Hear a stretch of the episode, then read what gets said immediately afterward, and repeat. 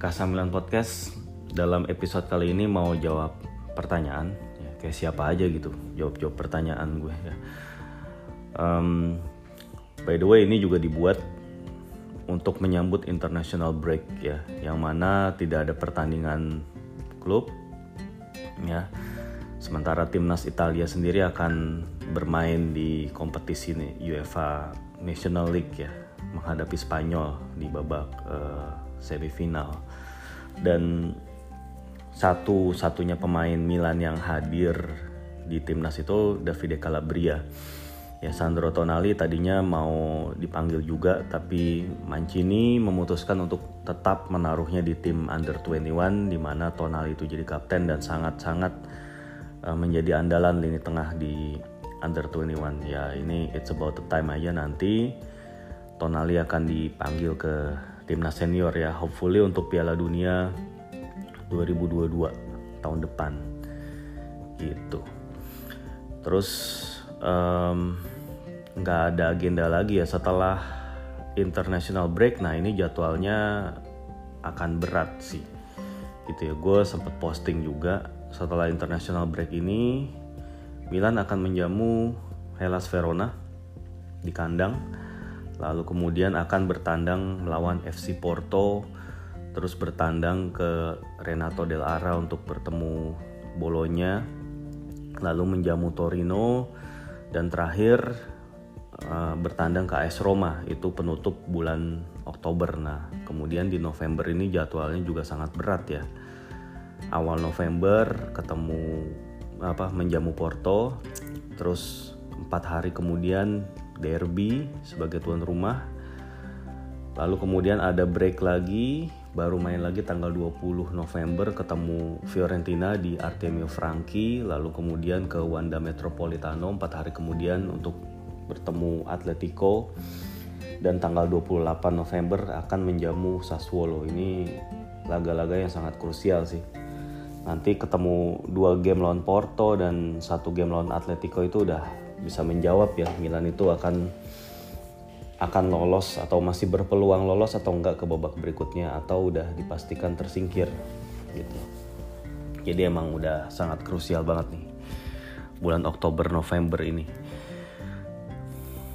Jadi langsung aja jawab pertanyaan dan emang ini sengaja pertanyaannya gue buka um, via DM ya karena di tab apa namanya uh, mention gitu ya di tab mention uh, cukup penuh. Jadi gue takutnya ke kelewat aja. Jadi better kalau emang nanya via DM aja deh gitu. Kalau via mention takutnya tenggelam gitu ya. Nggak banyak sih pertanyaan yang diajukan tapi menurut gue pertanyaannya juga cukup oke okay, cukup mewakili gitu ya. Dari Rifki Anafi at Rif, eh, ya at Rifki Anafi. Bang bahas Milan Youth Academy dong. Muncul tadi di TL ada bocah potensial namanya Francesco Camarda. Bahas kayak sistem perekrutan, scouting dan sebagainya. Thank you. Oke. Okay. Terus ada statsnya juga si Francesco Camarda ya. Ini bocah masih berusia 13 tahun ya, tapi dia udah main di tim usia 15 tahun ya Lalu kemudian catat, catatan statsnya ini yang luar biasa. Mencetak 483 gol dalam 87 pertandingan sejak musim 2017-18. Men. Kalau sekarang dia umurnya 13 tahun, berarti tahun 2017 tuh dia baru umurnya 9 tahun. Ya itu kan 4 tahun lalu ya, tahun 2017. Ya ya menurut gue kalau soal pertama pertama bahas si Francesco Camarda ini. Menurut gue kalau bocah berusia 13 tahun ya kita jangan terlalu apa ya jangan terlalu menaruh harapan lah.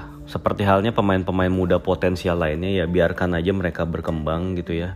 Karena ini usia 13 tahun itu masih panjang banget perjalanan dan masih mungkin banget segala sesuatunya itu berubah gitu bisa aja ntar ya dia uh, alih profesi gitu misalnya empat tahun lagi kan dia masih empat, tahun lagi masih 17 tahun misalnya ya misalnya kepengaruh di teman-temannya dia pengen jadi uh, content creator aja, pengen jadi youtuber atau selebgram kan bisa aja gitu.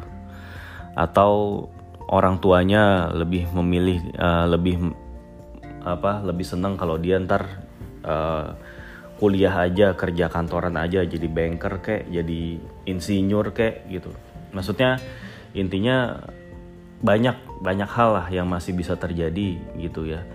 Apalagi sebelum seorang pemain ini menandatangani kontrak profesional gitu. Jadi menurut gue kita nggak perlu terlalu overhype dia. Ya bagus ada talenta seperti itu karena kita tahu pemain-pemain generational talent seperti Erling Haaland ataupun Kylian Mbappe ataupun dulu kita pernah punya Alexander Pato itu udah emang udah bersinar sejak di usia-usia kayak gini gitu. Usia-usia 13 15 gitu. Mereka emang udah jadi pusat perhatian di kompetisi junior gitu. Tapi tetap eh, menurut gue biarkan aja pemain seperti ini uh, berkembang sesuai dengan potensi terbaiknya biarkan klub yang menangani gitu ya nggak usah dibanding bandingin dia dengan siapa pun the next ini the next anu gitu. Biarin dia jadi dirinya sendiri sehingga dia nggak nggak merasa terbebani gitu ya. Um, ya bagus sih semoga aja emang terus berkembang gitu ya. Kita lihat tahun depan apakah dia masih ada di tim usia 15 atau naik ke jenjang berikutnya dan kita bisa pantau lagi pas usianya nanti udah sekitar 17-18 tahun gitu. Kalau emang ya nanti kan kalau nggak salah sih pemain itu baru bisa tanda tangan kontrak profesional itu di usia 17 atau 18 gitu gue lupa lah. Gitu ya. Um, ya paling nanti kita bisa update lagi lah kalau udah di level itu gitu. Terus oh iya ini by the way gue jawab pertanyaan kalau misalnya jawaban gue salah ataupun jawaban gue kurang lengkap atau kurang tepat ya tolong jangan dibully ya. Ini kan juga bagian dari ya ada opini gue ada analisis gue juga gitu ya. Ya tolong dikasih tahu aja gitu. Dikasih tahu baik-baik kan enak gitu ya. Nggak usah dibully lagian gue juga bukan jurnalis, gue bukan pandit, gue juga cuman fans biasa kayak teman-teman semua. Jadi dengan kapasitas gue sebagai fans biasa ya ya udah gitu kan. ya tolong dikasih tahu aja kalau emang ada ada yang salah gitu ya, nggak usah nggak usah dibully. anyway, uh, pertanyaan berikutnya dari Ed Laris Kadung bursa transfer Januari perlu rekrut pemain atau tidak? Ya menurut gue perlu sih. Gue sih ngerasa uh, Milan itu perlu memanfaatkan bursa transfer sebaik mungkin ya.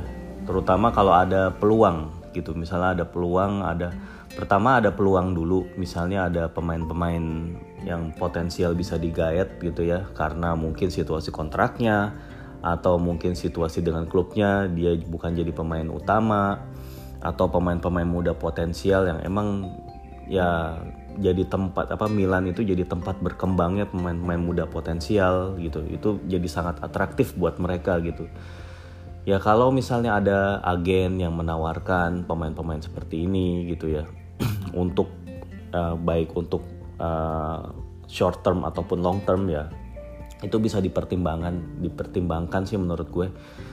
Ya walaupun sekarang uh, kondisi skuad Milan itu bisa dikatakan lebih lebih baik ya dari sisi kedalaman dibandingin sama musim lalu. Musim lalu dengan kedalaman skuad yang masih uh, biasa banget Milan itu menurut gue kurang memanfaatkan uh, transfer Januari. Itu ya. Akhirnya ya salah satunya ya jadi performanya mengendor sejak Januari ya mungkin gara-gara kedalaman squad yang masih kurang dibenahi gitu. Nah ini sekarang dengan kedalaman squad yang lebih baik ya tetap aja sih menurut gue perlu ada penambahan terutama kalau kita tahu berita bahwa Kesia dan Benacer nanti di bulan Januari sampai mungkin akhir Januari atau awal Februari ya tergantung progres tim mereka ya itu akan bermain di Piala Afrika. nah ini akan meninggalkan lubang yang sangat besar gitu ya di lini tengah sih menurut gue.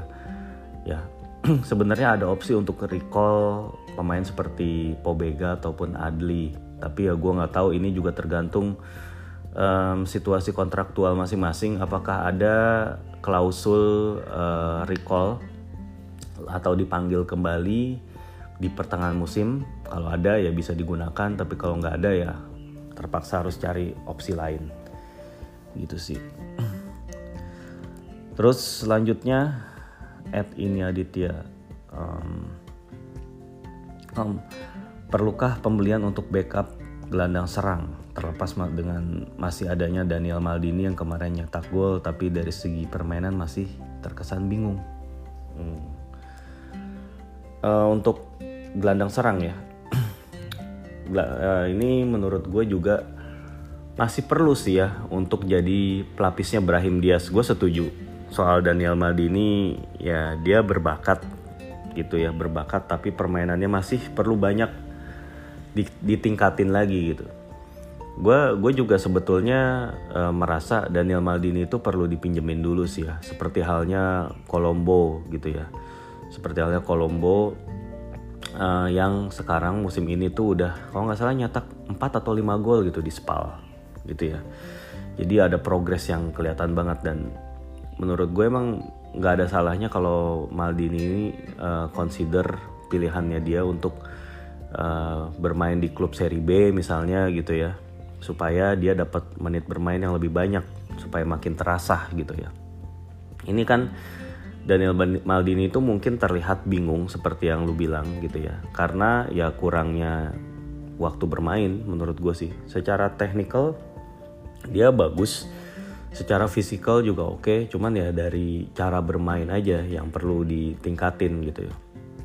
Dan ini juga mendatangkan gelandang serang menurut gue juga perlu karena kita nggak tahu ya kondisi Brahim dia. Semoga dia fit sepanjang musim tapi kalau misalnya dia ada cedera ya atau scoring kan ya harus ada penggantinya dan um, selama ini sejauh ini ya selain kita punya Maldini kita bisa kita sebetulnya masih punya Kronik di posisi itu. Cuman kan Kronik itu kan ya kadang-kadang bagus kadang-kadang enggak gitu sih. Jadi menurut gue ya ada perlunya juga untuk uh, mempertimbangkan gelandang serang baru. Tapi ya tentunya dengan kondisi-kondisi yang uh, apa ya yang tentunya sesuai dengan kondisi keuangan dulu terutama itu ya menurut gua terus kemudian dari Ed Holy Preacher ini mengenai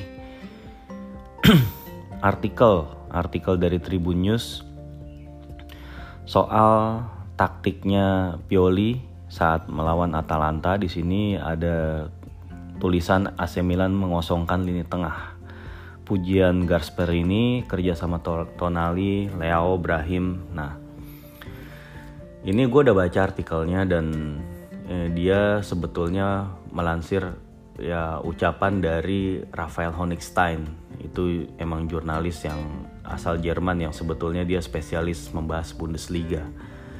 Gitu. Tapi kalau uh, eh, gue sih terus terang gue belum melihat tulisan aslinya. Gue gue sebenarnya perlu gitu untuk melihat kutipan aslinya ataupun artikel aslinya atau artikel yang originalnya dari si apa dari si Honigsteinnya sendiri gitu.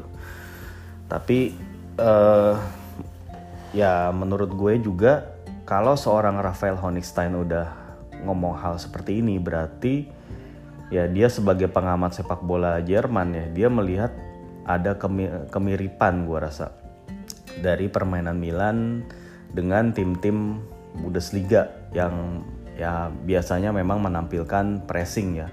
Katakanlah tim-tim seperti Bayern Munchen, RB Leipzig ataupun Borussia Dortmund ataupun Frankfurt ataupun Munchen Gladbach gitu ya itu tim-tim yang seperti itu yang uh, memainkan sepak bola yang proaktif gitu ya yang memainkan pressing dengan mayoritas pemain muda yang sangat energik, uh, memiliki spirit yang bagus, memiliki permainan kombinasi yang bagus.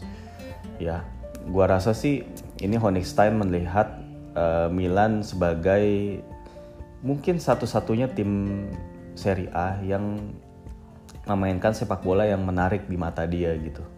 Dan emang permainan Milan sendiri udah banyak sih menuai pujian sekalipun uh, mengalami kekalahan di dua pertandingan awal Liga Champions. Jadi walaupun dari sisi skor itu Milan kalah, itu banyak yang memuji permainan Milan uh, bahwa mereka itu ya terutama pas lawan Atletico ya itu mereka itu deserve 3 poin gitu ya. Milan itu nggak nggak nggak pantas kalah gitu. Cuman ya karena faktor pengalaman dan faktor ya faktor-faktor non teknis gitu ya. Itu Milan harus mengalami kekalahan gitu uh, soal uh, mengosongkan lini tengah ya gue ngelihatnya sih di sini kalau misalnya ya lu kan tahu sendiri kalau misalnya Milan itu melakukan serangan balik dengan cepat. Itu kan pemain seperti Simon Kjaer atau Tomori itu kan sering melepas umpan lambung gitu ya. Ya maksudnya itu bypass lini tengah gitu ya. Terus uh, ketika memulai serangan balik pula itu sering melalui Theo. Ketika Theo uh, misalnya si bukan dari Theo dulu. Jadi misalnya uh, pemain itu melep, uh, pemain lawan lepaskan umpan silang nih. Umpan silangnya itu dihalau oleh Tomori, Kayer atau Kessie gitu. Nah terus kemudian bola jatuh ke kakinya Theo. Nah Theo itu kemudian menginisiasi serangan balik di mana pemain-pemain lini tengahnya itu sebetulnya masih ada di belakang masih mengamankan lini lini belakang. Jadi memang tidak ada pemain lini tengah yang menginisiasi serangan balik. Jadi ketika serangan balik terjadi, ya misalnya Theo bawa bola nih, di depannya dia itu ada pastinya Rebic sebagai penyerang, Leo sebagai pemain sayap, Makers juga dan juga satu lagi Calabria biasanya ikut naik. Itu terlihat di gol lawan gol pertama lawan Atalanta ya, itu ada pemain ada empat pemain. Eh sorry satu lagi Brahim ya jadi Leao itu di kiri, Calabria di kanan. Nah di tengah itu bisa ada tiga, dua sampai tiga pemain ya. Ada Brahim, Rebic, dan juga ada Selemakers. Ya. Jadi di sinilah pemain-pemain Milan itu melakukan overload gitu ya. Jadi biasanya kan ketika tim lawan itu menyerang dia cuma menyisakan tiga atau maksimal empat pemain di lini belakang dan ya mereka menggunakan kecepatan lari Theo untuk ngebypass lini tengah lawan gitu, untuk ngelewatin lini tengah lawan sehingga tinggal berhadapan dengan center back center back yang biasanya tinggal tiga atau tinggal dua. Nah di situlah Milan itu memanfaatkan kelebihan jumlah pemain ya. Milan itu bisa ada empat atau lima pemain, sementara back lawan cuma ada dua atau tiga atau paling banyak empat gitu. Nah di sinilah yang dilakukan Milan terhadap Atalanta kalau lo lihat di gol pertama dan gol ketiga. Juga pas gol ketiganya pas lawan Cagliari, terus Leo uh, apalagi terusnya ya. Gol ke gol, golnya Leo, gol pertama Leo ter, uh, gol pertama lawan Lazio. Begitu juga uh, di gol-gol lawan Liverpool ya, dua gol lawan Liverpool itu Milan benar-benar ngebypass lini tengahnya Liverpool terutama kalau misalnya ada salah passing di situ udah ada Brahim, Rebic, Leo dan Selemakers yang udah bersiaga gitu empat orang ini gitu ya jadi empat orang ini lawan empat back lawan gitu ya. Sat, duel satu lawan satu. Ya emang pemain yang pemain Milan yang kuat dalam duel satu lawan satu itu sejauh ini hanya Leo nah Leo diandalkan dalam duel sementara Rebic itu berlari ke segala arah, kadang-kadang ke wilayah flank, kadang-kadang ke wilayah half space, kadang-kadang turun ke tengah. Sementara Brahim di ruang antar lini juga dia kadang-kadang bergerak dari flank, kadang-kadang juga dia bergerak sampai ke depan. Selemakers juga bergeraknya juga sangat dinamis, nggak terpaku posisi di gelandang kanan, dia kadang-kadang malah switch posisi sama Leo. Nah itulah skema-skema yang menurut gue itu uh, sedang digunakan oleh Pioli gitu ya taktik Pioli ini menurut gue sangat variatif sangat apa ya kaya akan set play gitu ya. Ya walaupun memang set playnya uh, set playnya Pioli ini tentunya kalau misalnya dibandingkan dengan tim lain um, itu juga beda. Contohnya kalau dibandingin sama Inter. Kenapa dibandingin sama Inter? Menurut gue Gak masalah membandingkan dengan Inter sekalipun Inter itu misalnya beda formasi. karena uh, menurut gue gitu ya mau formasi itu sama atau beda itu yang yang lebih apa yang lebih penting lagi itu adalah filosofi. Filosofi permainan itu kan bisa dibagi antara possession base ataupun direct. Nah Milan ini mungkin lebih dekat ke direct menurut gue daripada possession gitu ya. Ya mungkin directnya juga belum ya kalau misalnya ada tulisan atau artikel sempat ada artikel dari The Flanker kalau nggak salah ya. Itu um, mainnya Milan itu jelas nggak possession base tapi ya belum belum sedirect itulah gitu. Ya memang tentunya Pioli itu masih melakukan pengembangan-pengembangan. Dan kalau kalaupun misalnya ngebandingin dengan Inter itu kan karena Inter itu mainnya direct gitu ya. Inter mainnya direct terutama musim lalu uh, pas di tangan Antonio Conte. Jadi mau mau formasinya beda tapi kalau style mainnya atau filosofi permainannya sama yaitu bisa-bisa aja untuk dibandingin. Gitu sih kalau menurut gue ya. Gitu. Dan Pioli ini bisa jadi um, ya dia mengarah ke lebih mengarah ke direct. Cuman memang uh, masih ya masih butuh beberapa ini aja penyempurnaan gitu. Ya namanya juga tim masih muda gitu ya. Dan baru kali ini baru musim ini bermain uh, dengan Brahim Diaz sebagai uh, nomor 10 ya kita bisa lihat lah nanti perkembangannya. Gua rasa Pioli terus melatih set play. Musim ini udah terlihat banyak gol yang tercipta lewat set play set play yang simple gitu ya. Jadi kalau dibandingin sama musim lalu ya kan ada juga yang berpendapat musim lalu juga sebetulnya udah dimulai set play set play kayak gini. Ya memang beberapa beberapa kali musim lalu juga ada set play kayak gini. Contohnya golnya Leao ke gawang Sassuolo yang baru 6 detik atau golnya Ibra ke gawang Inter di leg pertama. Itu juga pakai set play yang simple dan juga cepet. Tapi tidak terlalu banyak yang seperti itu kalau gue lihat. Musim ini jauh lebih banyak gitu. Ada beberapa faktor musim lalu itu kan pakai Hakan Calhanoglu sebagai nomor 10. Hakan Calhanoglu itu bukan pemain, bukan tipikal pemain yang cepat gitu ya. Bukan tipikal pemain yang cepat, tapi dia lebih uh, work rate-nya lebih tinggi dan lebih bertipe passer dia. Kalau Brahim Diaz itu kan lebih uh, bisa sebagai ball carrier, dia lebih dinamis gitu ya. Jadi permainan Milan itu emang bisa lebih cepat gitu ya. Dan musim lalu kan ya di terutama di putaran pertama itu kan Ibra masih main dalam cukup banyak game lah. Sebelum kemudian dia cedera pas setelah game lawan Napoli gitu ya. Dan kalau misalnya strikernya Ibra menurut gue juga uh, Milan itu bisa ngandelin kayak umpan-umpan silang ataupun ya memberikan umpan-umpan lambung ataupun umpan-umpan yang ya bola-bola yang favoritnya Ibra. Terus Ibra itu ngolah. Terus Ibra itu either dia nyetak gol atau memberikan assist gitu. Nah dengan strikernya sampai sejauh ini kebanyakan yang dipakai adalah Ante Rebic. Ya Rebic itu kan nggak punya skill set yang seperti Ibra. Tapi Rebic itu punya pergerakan yang lebih liar aja gitu. Dia bisa main di flank bisa main di half space dan lain-lain yaitu ada perubahan playing style yang dilakukan oleh Stefano Pioli. Gitu sih menurut menurut gue ya. Gitu ya. Terus kemudian hmm, kalau musim lalu ya musim lalu juga um, Milan itu banyak banget mencetak gol lewat set piece. Gue nggak tahu gue gue belum ngitungin sih ada berapa gol tapi yang jelas cukup banyak. Mungkin bisa jadi 30% atau 40% gol uh, dari total gol Milan itu berasal dari set piece.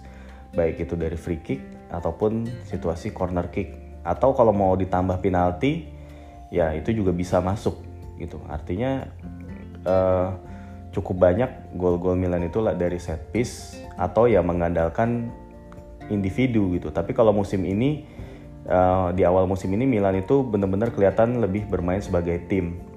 Gitu sih ya. Ya maksudnya ini gue bukan berarti uh, ngebandingin oh yang bermain dengan skill itu jelek bermain dengan individu itu bagus. Nggak selalu seperti itu. Ya tim itu juga kadang-kadang perlu bermain mengandalkan individu terutama dalam pertandingan-pertandingan yang sulit. Perlu sosok individu yang bisa mengubah jalannya pertandingan. Gitu. Dan tentunya juga penting bermain sebagai tim karena akan membuat permainan jadi lebih tidak terbaca. Ini adalah seperti yang diharapkan oleh Pioli sendiri. Dia pengen timnya ini bermain lebih unpredictable terutama bermain di kandang ya. Bermain di kandang pada saat lawan itu pada umumnya sitting deep terutama tim-tim yang papan tengah papan bawah. Kalau misalnya main di San Siro mereka itu sitting, sitting deep.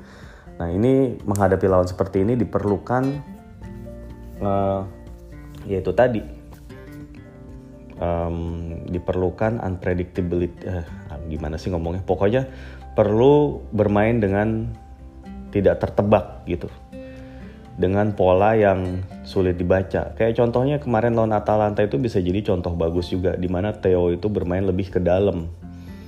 Gitu. Theo bermain lebih ke dalam, Leao itu melebar, Casey atau Tonali itu uh, berjaga-jaga di posisi center back. Nah, itu menurut gue uh, sebuah pertunjukan taktik yang bagus sih menurut gue. Yang dilakukan oleh Stefano Pioli. Ya gitulah. Menurut gue uh, berbagai analisis berbagai opini itu juga memang uh, perlu dipertimbangkan ya dilihat dari segala sisi sih menurut gue. Kita nggak bisa bilang ada suatu opini itu bener uh, absolut benar atau salah gitu ya. Karena ya namanya opini itu kan orang punya sudut pandang masing-masing. Orang punya sudut pandang orang punya apa ya karena ya dan satu lagi karena yang dibahas ini misalnya tim yang favorit dia gitu. Pasti kan ada subjektivitas ada keterbatasan. Ya orang juga punya keterbatasan gitu ya ya menurut gue it's okay lah kalau emang orang itu mau membuat analisis gitu ya. It's okay it's okay. Dan gue kan juga suka buat analisis setelah pertandingan gitu. Jadi, tapi ya gue juga terbuka aja kalau emang ada yang mau mengoreksi. Dan sekalipun mungkin gue nggak selalu bisa ngejawab jawabin yang ada di Twitter. Misalnya ada yang mengoreksi gitu di Twitter gitu ya. Tapi ya gue nggak ya gue baca tapi gue ya gue nggak ada waktu untuk ngejawab gitu. Tapi tentunya uh, ya gue perhatikan sebagai bahan evaluasi gue juga gitu ya. Oke um, ada satu pertanyaan lagi dari Ed Caludi gitu kan bacanya ya? Sebentar. Pertanyaannya itu bahas dong dua klub satu pemilik nggak boleh ada di satu kompetisi yang sama. Ternyata sekarang bisa juga Salernitana, Lazio dan Leipzig, Salzburg. Ya emang UEFA ini udah dengan tegas melarang kalau dua klub ter, uh, ada dua klub dengan owner yang sama itu nggak boleh main dalam satu kompetisi yang sama juga. Kayak contohnya di liga lokal ataupun di kompetisi antar klub Eropa. Pertama bahas Salernitana Lazio dulu. Ya emang Salernitana itu dan Lazio sama-sama dimiliki Claudio Lotito tadinya. Cuma kalau lu baca berita sekitar bulan-bulan Juli itu ada peralihan kepemilikan dari si Lotito terhadap seorang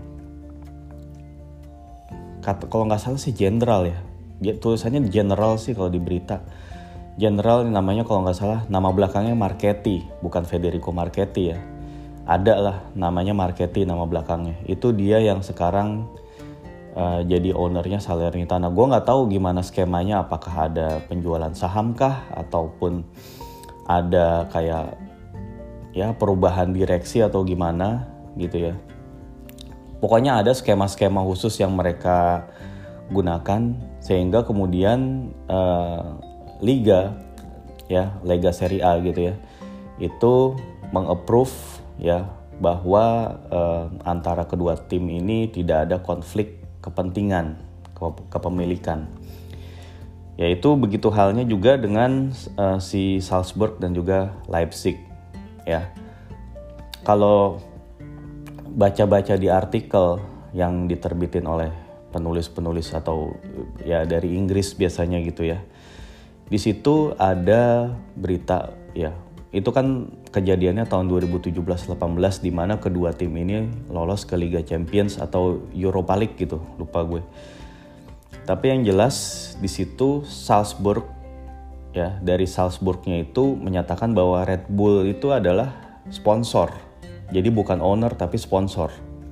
Gitu. Dan uh, di mereka ya di tubuh grup mereka grup Red Bull Sport itu juga uh, katanya jadi banyak orang-orang yang resign. Artinya uh, kalau di grup itu kan menangani dua tim ya, menangani grup gitu istilahnya. Jadi dia itu job desknya itu untuk menangani grup Red Bull. Artinya bisa jadi ada konflik kepentingan nih di sini karena kedua klub saling berhadapan nantinya. Bisa bisa saling berhadapan gitu. Dan tapi di sini ya dibilang sih pokoknya si Red Bull Salzburg ya yang yang mereka yang maju ke UEFA menyerahkan dokumen-dokumen yang menunjukkan bahwa tidak ada konflik kepentingan. Ya tidak ada konflik kepemilikan. Gitu ya pokoknya intinya semua harus bisa dibuktikan dalam dokumen-dokumen legal dan selama itu bisa diterima yaitu tidak ada masalah kedua tim itu bermain dalam satu kompetisi yang sama. Terus kemarin juga bukan kemarin sih beberapa waktu lalu sempat ada yang nanya soal Milan dan Lille. Katanya sama-sama dimiliki Elliot. Uh, sebenarnya Milan dan Lille itu tidak dimiliki ya tidak sama-sama dimiliki Elliot karena Elliot itu tidak pernah memiliki Lille. Tapi Elliot itu pernah minjemin duit ke uh, presiden Lille yang lama yaitu si Gerard Lopez.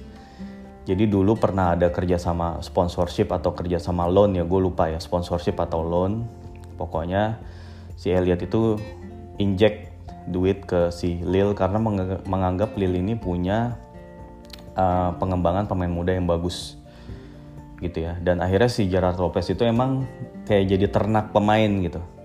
Artinya ketika pemain-pemain itu udah berkembang dan memiliki harga yang bagus dijual dijual dijual. Kayak Leo contohnya kan dari Lille dan juga beberapa uh, pemain-pemain lain gitu ya yang udah lebih dulu dijual gitu. Dan emang terbukti hasilnya bagus. Jadi antara Milan dan Lille itu kemarin kan musim lalu kan ketemu ya di Europa League ya. Itu itu juga Milan dan Lille bisa ketemu karena emang Lille nggak pernah ada hubungan kepemilikan dengan Elliot. Oke, gua rasa sih ini aja dulu sih yang mau gue bahas. Pertanyaannya juga udah ini doang uh, sorry gue belum bisa uh, ngeliat-liat lagi pertanyaan yang munculnya di mention ya. Karena sulit untuk ngelihatnya tenggelam dengan mention-mention yang lain. Jadi kalau sekali lagi kalau ada yang mau nanya ya pakai DM aja. Nanti insya Allah kalau emang ada waktu gue akan bahas. Tapi ya gue nggak tahu dalam beberapa hari atau seminggu ke depan gue sedang banyak pekerjaan gitu ya. Jadi ya mungkin gue terlalu lelah untuk bikin episode baru tapi kalau emang pertanyaan pertanyaannya menarik ya bisa gue tampung dulu dan di episode-episode mendatang itu bisa gue buat. Oke, itu aja dulu yang mau gue sampaikan. Terima kasih pada teman-teman yang udah dengerin Kasambilan Podcast dan seperti biasa mohon maaf kalau ada yang kurang berkenan ya. Uh, kalau ada sesuatu apa pun bisa disampaikan aja mau mau DM kek mau email silakan itu selalu terbuka bahkan kalau pas lagi ada gue lagi buka space lagi bikin Twitter space itu gue selalu membuka kan. Selalu membuka ayo siapa yang mau ber, ber, berpendapat siapa yang mau berbicara itu silakan gitu. Ya udah itu aja yang mau gue sampaikan sekali lagi terima kasih udah dengerin dan sampai jumpa lagi dalam episode-episode mendatang dari Kasambilan Podcast. Ciao